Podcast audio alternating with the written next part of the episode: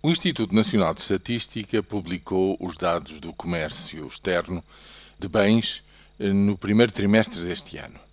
E nele verificamos que se, se há um janeiro e fevereiro ainda a um nível muito alto em termos de exportações, acima de 13%, em março há uma quebra para os 8,6%. Portanto, eh, há aqui uma desaceleração e vale a pena discutir se o, que perspectivas existem do ponto de vista da procura externa para que eh, se volte aos dois dígitos ou se mantenha a um nível mais, claramente mais baixo.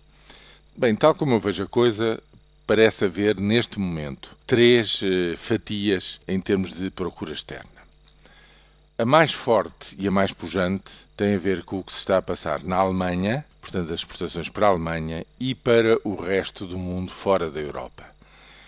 Isto serão qualquer coisa como 40 a 42% do total do valor exportado. Eh, depois, eh, no, polo contrário, temos um bom terço das nossas exportações, francamente, em recessão, em regressão, digamos assim, é todo o sul da Europa, portanto é a Espanha, é a Itália, são outros países que neste momento estão numa situação muito complicada. E no meio temos o resto da Europa, a França, o Reino Unido, o Benelux, outros destinos, enfim, menos importantes, mas que mesmo assim representam uh, um pouco menos de um terço.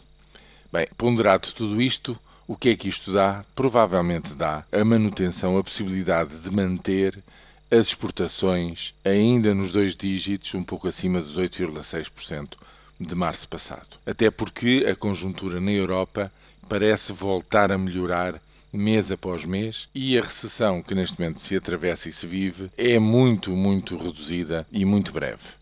Bem, por tudo isto, digamos, a, a, conclusão de toda esta história é a seguinte: não podem faltar os meios financeiros e outros para continuar a apoiar as empresas exportadoras.